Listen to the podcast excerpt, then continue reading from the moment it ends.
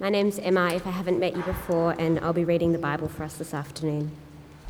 Uh, turn to page 7 on your zines if you'd like to read along with me. I'll be reading from Ezekiel chapter 34, verses 1 to 16. The word of the Lord came to me Son of man, prophesy against the shepherds of Israel. Prophesy and say to them, This is what the Lord, the sovereign Lord, says. Woe to you, shepherds of Israel, who only take care of yourselves. Should not shepherds take care of the flock? You eat the curds, clothe yourselves with the wool, and slaughter the choice animals, but you do not take care of the flock. You have not strengthened the weak, or healed those who are ill, or bound up the injured. You have not brought back the strays, or searched for the lost. You have ruled them harshly and brutally, so they were scattered because there was no shepherd. And when they were all scattered, they became food for all the wild animals. My sheep wandered all over the mountains and on every high hill. They were scattered over the whole earth, and no one searched or looked for them. Therefore, you shepherds, hear the word of the Lord. As surely as I live, declares the sovereign Lord, because my flock lacks a shepherd, and so has been plundered and has become food for all the wild animals. And because my shepherds did not search for my flock, but cared for themselves rather than for my flock, therefore, you shepherds, hear the word of the Lord. This is what the sovereign Lord says I am against the shepherds and will hold them accountable for my flock. I will remove from them tending the flock so that the shepherds can no longer feed themselves. I will rescue my flock from their mouths, and it will be no longer food for them. This is what, for this is what the sovereign Lord says I myself will search for my sheep and look after them. As a shepherd looks after his scattered flock when he is with them, so I will look after my sheep. I will rescue them from all the places where they were scattered on a day of clouds and darkness. I will bring them out from the nation and gather them from the countries and I will bring them into their own land. I will pasture them on the mountains of Israel, in the ravines and all the settlements of the land, and I will tend them in a good pasture, and the mountain heights of Israel will be their grazing land. There they will lie down in good grazing land, and there they will feed in a rich pasture on the mountains of Israel. I myself will tend my sheep and make them lie down, declares the sovereign Lord. I will search for the lost and bring back the strays. I will bind up the injured and strengthen the weak. But the sleek and the strong I will destroy. I will shepherd the flocks with justice. Now, from John chapter 10, verses 1 to 18, and verses 27 to 28. Very truly, I tell you, Pharisees, anyone who does not enter the sheepfold by the gate, but climbs in by some other way, is a thief and a robber. The one who enters by the gate is the shepherd of the sheep. The gatekeeper opens the gate for him, and the, she- and the sheep listen to his voice. He calls his own sheep by name and leads them out. When he has brought out all of his own, he goes on ahead of them, and his sheep follow him because they know his voice. And they will never follow a stranger. In fact, they will run away from him because they do not recognize a stranger's voice. Jesus used this as a figure of speech, but the Pharisees did not understand what he was telling them. Therefore, Jesus said again, Very truly I tell you, I am the gate for the sheep. All who have come before me are thieves and robbers, but the sheep have not listened to them. I am the gate. Whoever enters through me will be saved. They will come in and go out and find pasture. The thief comes only to steal and kill and destroy. I have come that they may have life and have it to the full. I am the good shepherd.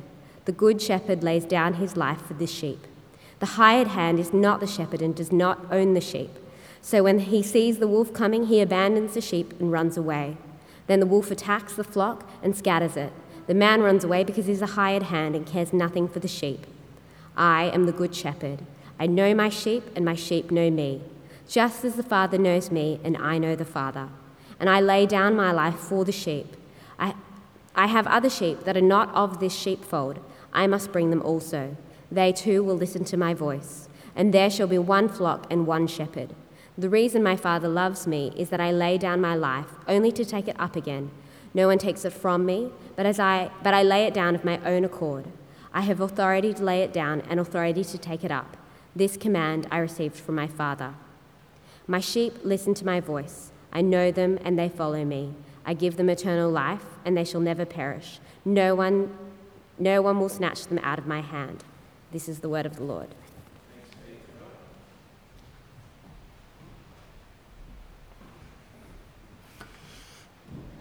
Good afternoon, everyone. My name's Craig, and I'm going to be leading us uh, as we think through this passage from the Bible that Emma read for us this afternoon.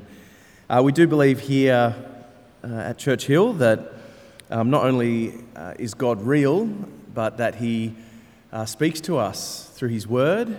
Uh, he teaches us through His Spirit as we reflect on it.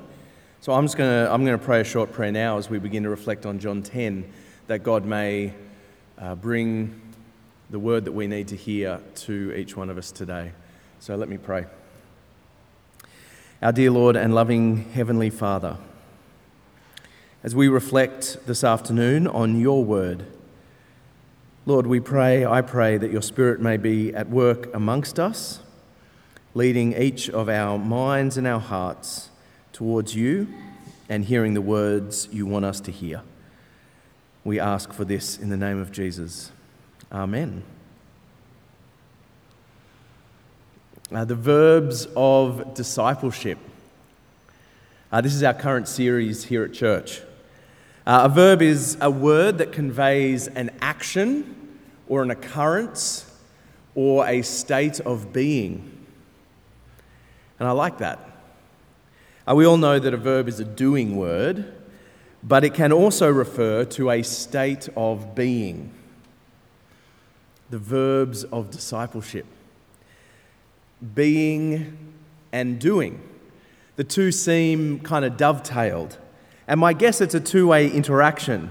Uh, it, my sense of self will drive my actions, but perhaps my actions also shape my sense of self, who I am.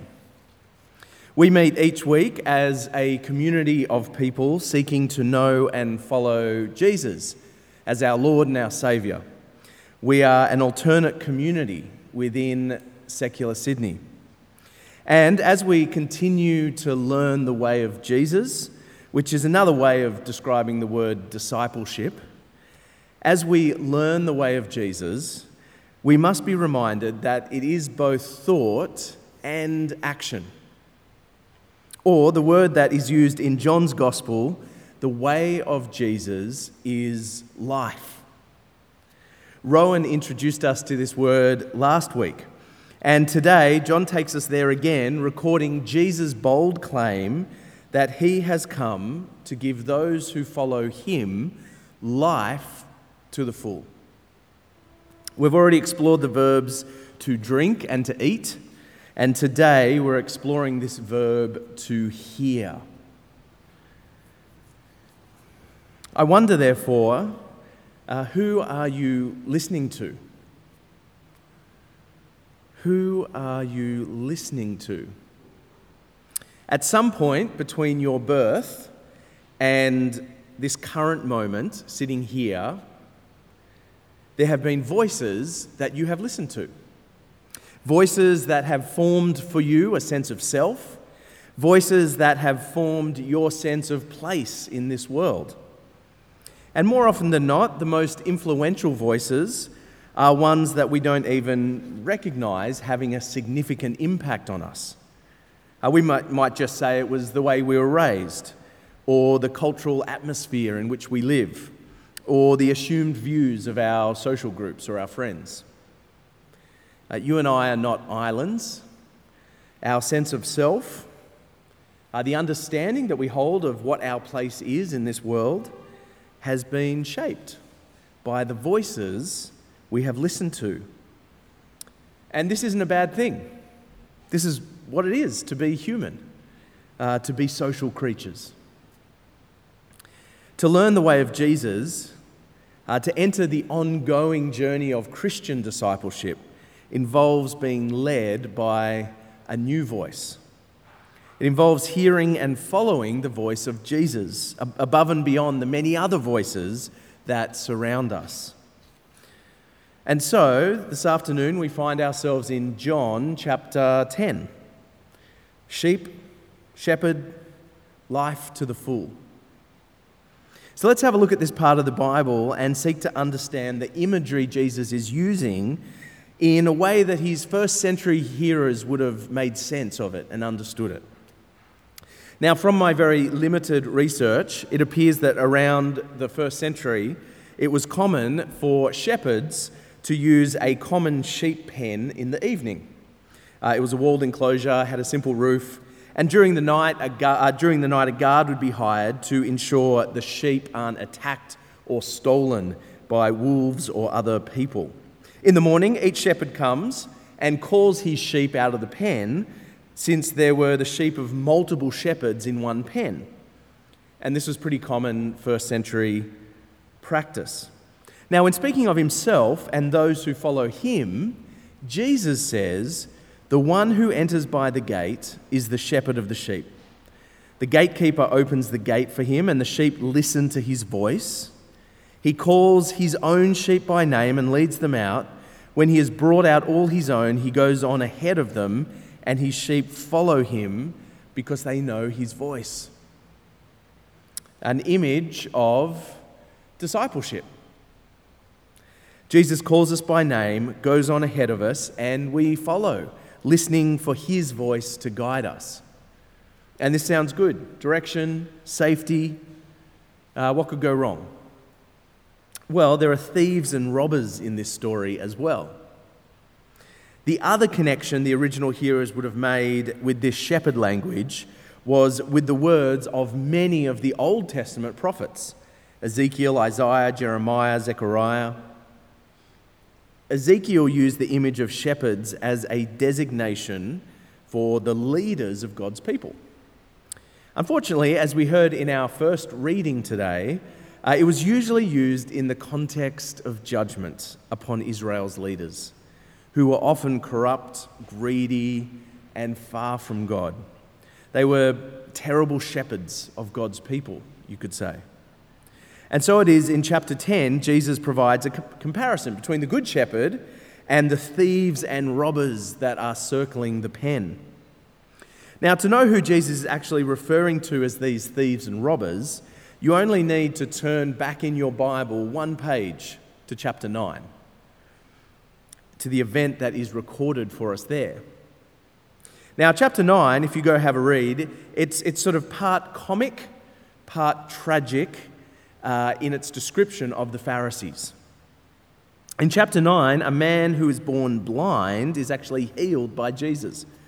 And the religious leaders bring him in for questioning, asking if he really was previously blind and how he actually gained his sight. And what follows in that chapter can best be aligned as sort of an episode of Fawlty Towers for anyone who knows that show, with multiple confusing conversations going back and forth. The Pharisees refused to believe Jesus had anything to do with this healing. And importantly for us, they conclude by saying, We listen to Moses, we do not listen to Jesus. Or, in their words, we're disciples of Moses. We know that God spoke to Moses, but as for this guy, we don't even know who he is. We're then told that because of the healed man's honest testimony about Jesus, the Pharisees put him out of the synagogue. Now, this is no small thing. In a very religious culture, to be excommunicated has serious social and economic implications. Uh, he is now an outcast. Uh, he's been effectively cancelled by the religious leaders. In this very next chapter, referring to this event, Jesus said, The thieves come only to kill and destroy, and the hired hand cares not for the sheep.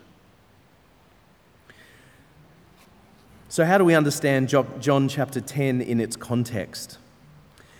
Well, the truth is, as we begin, this chapter is not directly about you or me.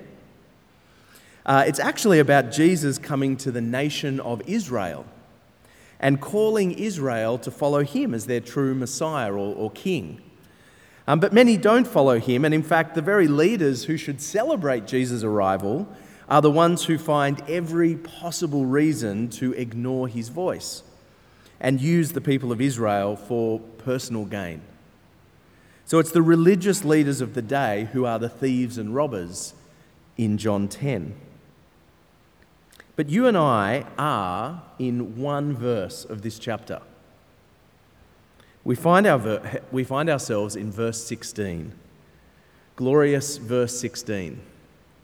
Jesus said, I have other sheep that are not of this sheepfold, Israel. I must bring them also. They too will listen to my voice, and there shall be one flock and one shepherd. There you are. There I am. I have other sheep that are not of this sheepfold. I must bring them also, and they too will listen to my voice. Uh, the verbs of discipleship. We all know that a verb is a doing word, but it can also refer to a state of being. Being and doing. The two seem dovetailed. And so let's consider Jesus' words here in our context today in that sense of being and doing. So let's start with my being, my sense of self. Who am I in the context of John chapter 10? Well, here Jesus is pretty straight in this image. Jesus tells me that I'm a sheep. Now, look, I've been a Christian a long time and I've heard this passage preached on a lot, and everyone always laughs at how insulting this label is to be aligned with a sheep. But I've actually never found it insulting. I think from the first time as a 12 year old that I put up a poster of the Australian rugby player Phil Kearns on my wall, uh, to the season I had at Bible college where I was listening to the American preacher John Piper to get tips on preaching, to write this very week when I'm asking parents whom I respect to help me understand what it looks like to be a good parent, um, I need other voices. And I'm sure you do too. In a world that is both beautiful and messy, I am looking for someone to follow. I want some guidance on the path through life. And within this context, the sheep metaphor sits pretty well with me. But amidst all this, there's also the sense that in the complexity of life, I'm only one sheep. That is, I'm also frustratingly unknown. Everyone knows a part of me, but nobody knows all of me, and even I can be a mystery to myself sometimes. Who am I? Who are we? We are the sheep. But let's stay with this concept of being. Who is Jesus? But Jesus is the Son of God. He is the Good Shepherd who calls me by name. He is the one who knows me completely. Uh, he is the one who actually knows you completely. And here's the rub you are fully known by the shepherd, and he loves you. He loves you in all your mess. Jesus says, I am the good shepherd. The good shepherd lays down his life for the sheep. Who am I? I'm the sheep, looking for direction. I'm listening for voices. I am known fully by Christ, and I'm loved. Who is Jesus? He is the Good Shepherd. Now, what do I do? Being and doing. What do I do? I listen to the Good Shepherd. I listen to the Good Shepherd. And to listen means to hear his voice and follow his lead. It's not just leading, uh, listening, it's also following his lead. And I wonder what the balance is in your life between listening to Jesus' words and actually following them. I guess the first one is easier than the second, but discipleship calls us to do both. To learn the way of Jesus is a lifelong journey of trust and transformation. Or, to put it this way, Jesus doesn't call us out of the sheep pen and then leave us to wander around for 60 years until we die. No, He calls you by name in order to lead you through this life, all of this life, through our working life, through our single life, through our married life, through our parenting life, through our retirement, even into and through our death. To learn the way of Jesus is to listen to his voice and follow his lead in every stage of life. And I wonder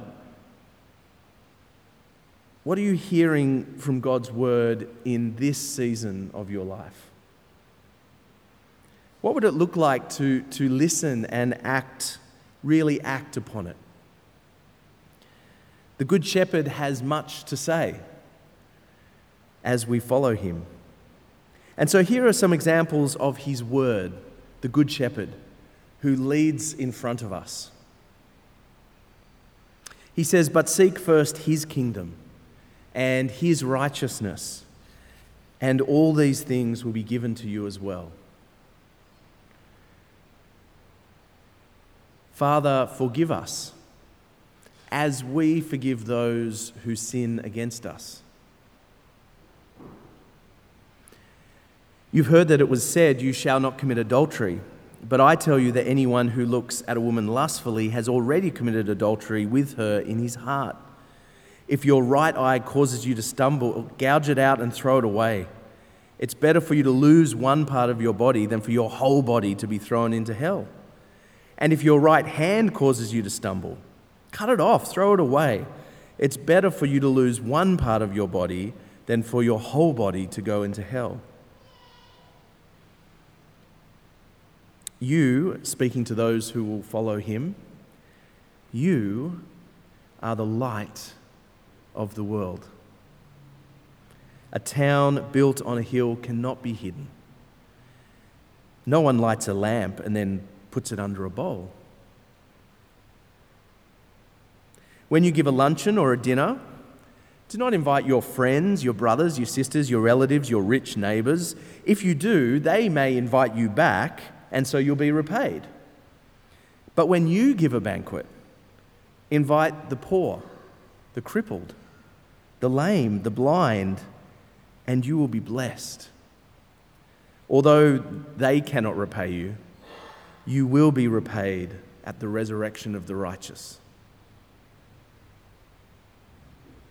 Come to me, all you who are weary and burdened, and I will give you rest. These are all words from the Son of God who knows you by name, who loves you more than you can imagine, and invites you to follow him. What's the result of all this listening and following? John chapter 10, verse 10. The thief comes only to steal and kill and destroy. I have come that they may have life and have it to the full. Perhaps, as we heard last week, uh, life to the full is not actually, as our culture often tries to convince us, simply the life with the most options. When you're a sheep, out in the open, what you don't need is endless options and zero commitment. What you need, in fact, is the opposite. You need one voice and you need a commitment to follow. A good shepherd. Because he knows the way, Jesus is capable of both defining and leading us into real or full life. The question then for you and I becomes do you trust him? Do you trust him? A real question. The Good Shepherd lays down his life for the sheep.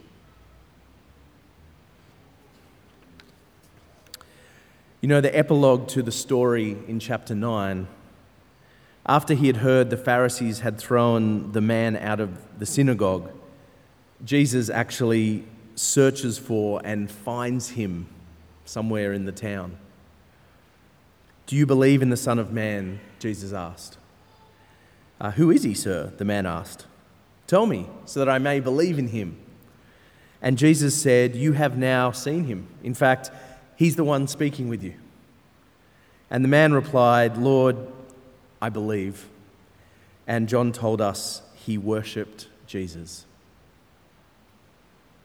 If you are here today I take it there is a good chance that Jesus has searched for you, found you, and called you by name. Or he is calling you right now. What will it look like for you to listen to the voice of the Good Shepherd? To allow yourself to be known, to be loved, and to follow his voice.